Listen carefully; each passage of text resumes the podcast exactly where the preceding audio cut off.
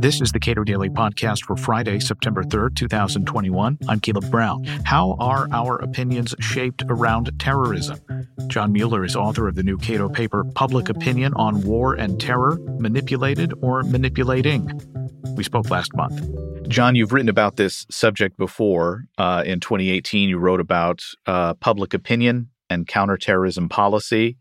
Is it a chicken and egg problem that is public opinion and policies relating to terrorism, or uh, I guess how do you how do you evaluate it? There there doesn't seem to be a baseline opinion that, absent some sort of manipulation, that the public would have regarding uh, terrorism and war and how the government how governments ought to react to it.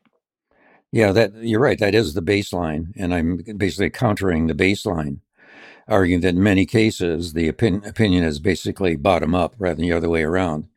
Uh, in that paper, and I also repeat some of that and develop it more in this current paper, um, uh, it seems to me a strong case we made for the fact that the whole thing about terrorism is because the public is so alarmed about it. Uh, even though elite hysteria about it has declined over the over the decades, and it's been two decades, of course, uh, nonetheless, people still are as afraid of it as they were in, in 2001. Uh, and um, efforts to try to change that uh, have not really been made. And when they've been made, they've been cut off for, because they basically felt that they couldn't do it. So the, the manipulators basically is the public, not the elite, it seems, in this case. With respect to uh, public opinion and how what moves the needle on public opinion, how does that happen? Uh, well, good guess. I don't know if, uh, as I say at the end of the paper, if I could predict that with any kind of real clarity and regularity, I wouldn't be here talking to you. I'd be on Wall Street, where I very quickly become the richest man on earth. Um, it, uh, in other words, being able to predict what people are going to do next or what they'll buy is very difficult. A good case of that is commercial advertising and uh, startup startup uh, businesses. 80, 90% of them fail they all try. They're all trying to manipulate people, buy my stuff, go to my restaurant, whatever it is, and most of them fail. And the same thing uh, is with um, uh, election campaigning. The consensus of experts is it doesn't make much difference. Uh, it's very hard to get people to change their mind. They already know what they think. You maybe tinker at the edges. It's marginal. Uh, and overall, when you look at the bully pulpit, uh, the bully pulpit has just basically proved to be neither, neither bully nor a pulpit. Um, uh, presidents have tried to shape public opinion. Sometimes have been successful, but many, many times they have, they have not. What evidence do we have that government actually helps shape public opinion?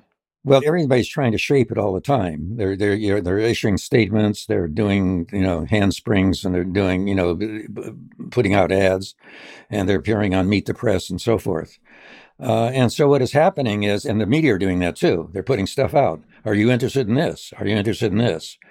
And it seems to me the best way to look at this is not that they're manipulating people, but they're putting things on the shelf.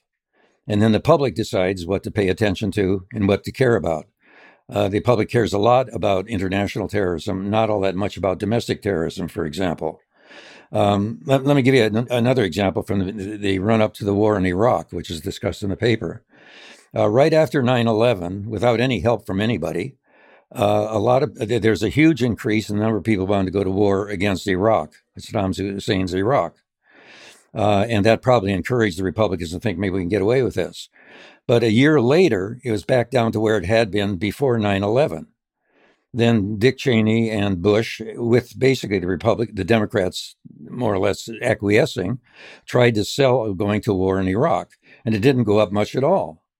Um, there's some bumps and wiggles and so forth, but basically what you had was a huge increase without any prompting uh, after 9 11, saying we've got to get Saddam Hussein, which is not an obvious uh, conclusion. Then a decline over the next year in that, back to where it was before, and it basically stayed there. So uh, it, you know, sometimes you can say something and it'll, and it'll go it'll go viral, but there's an awful lot of stuff being said all the time, and an incredibly small part part of it goes viral.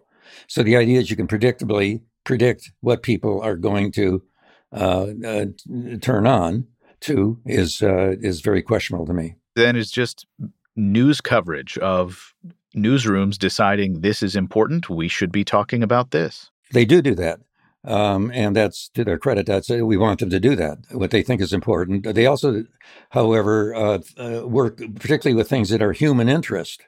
In other words, they try to play up things that'll interest humans. Um, and uh, if a story doesn't get a lot of clicks, it goes away. If it gets a lot of clicks, either before or after the invention of the internet, um, it, it, they, they jump on it. It's a big story. And I give you, I have an example at the beginning of the paper, which I think is really good on this. In the 1980s, there was a big famine in uh, Ethiopia. Uh, the news media looked at it and said, you know, famine in Africa, that's, you know, dog bites man.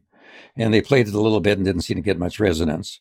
Then one of the uh, networks decided, no, we got this is really important, interesting story. So they did a three day story on the famine in Ethiopia, a country that many people have never even heard of. And suddenly it went viral. And then the media followed it up. Everything was around this famine and so forth. And there were, you know, uh, uh, organizations put together and so forth. But they didn't predict it at all. They put it out there. They did cover it because it was a story. But the follow up was entirely from the uh, clicks of the uh, of the consumers. Uh, during another case in point would be, uh, it's also in the paper, um, is with Bosnia during the early 1990s, there were tons and tons and tons and tons of information about what was going on in the Bosnian, the Yugosla- breakup of Yugoslavia, and so forth. Uh, polls basically show that people paid almost no attention to it. The only time they did pay attention was when one American soldier was shot down behind enemy lines. And then there's a colorful story about how he had to eat grasshoppers and so forth and finally made it to safety. And the other time was after it was over, Clinton sent in American troops to help police a ceasefire. Then they paid attention a bit.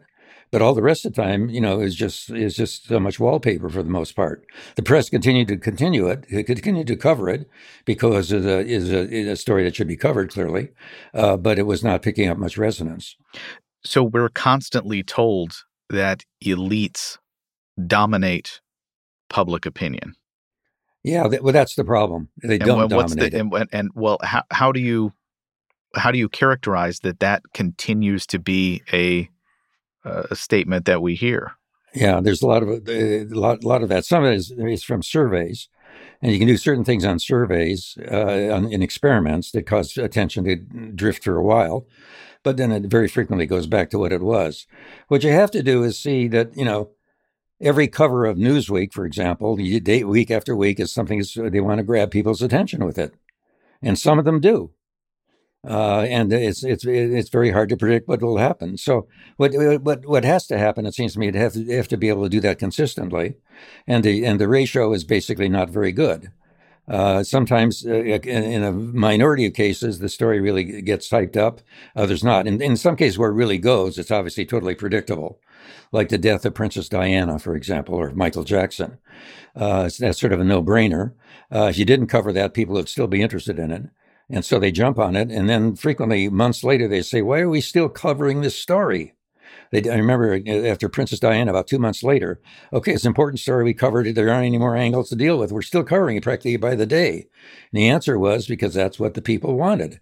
In other words, they were manipulating the media, not the other way around. You cited example here of uh, Barack Obama and how he attempted to, I guess, deal with the public perception of the threat of terrorism? What did he do?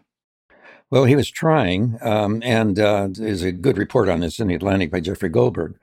First of all, he decided that we had been much too alarmed by terrorism. It wasn't that big a deal. Uh, it killed fewer people than died drowning in bathtubs, which is the usual comparison. So he sent out Joe Biden to try to test the, the waters. And they started out by saying terrorism, even ISIS terrorism, which was pr- prominent at the time, uh, is not an existential threat. That's sort of banality, in my opinion. And it seemed to go over okay. Then Obama talked to his staff about he wanted to go further. He wanted to say, look, we, we, we the chance of being killed by terrorists is like being drawn, less than drowning in a bathtub. And I want to say that as president. And they fought this rear guard action uh, to keep him from doing so, and were successful because he was afraid, they were afraid of what the reaction would be.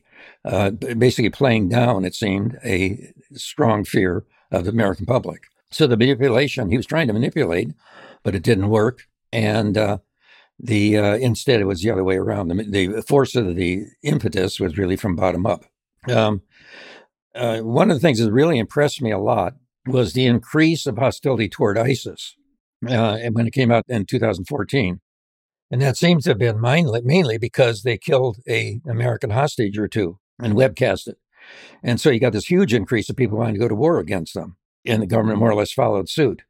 But why that particular? I can see you can see why 9/11 would be electrifying. You know, this incredible two big buildings coming down, uh, thousands of people being killed. But this is one guy or a couple other people later, and it really caused a major reaction.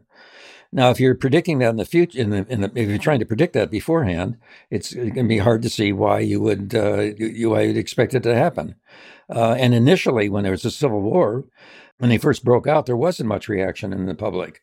What it was is this one act, which had almost the same impact, at least for a while, as 9 11. So that gives you the difficulty of trying to predict what's going to turn people on. And all I want to do is have people pay attention to that issue. That frequently it's bottom up influence. Sometimes they accept the cues, sometimes they don't. John Mueller is a senior fellow at the Cato Institute and author of the new paper, Public Opinion on War and Terror Manipulated or Manipulating. Subscribe to the Cato Daily Podcast pretty much anywhere and follow us on Twitter at Cato Podcast.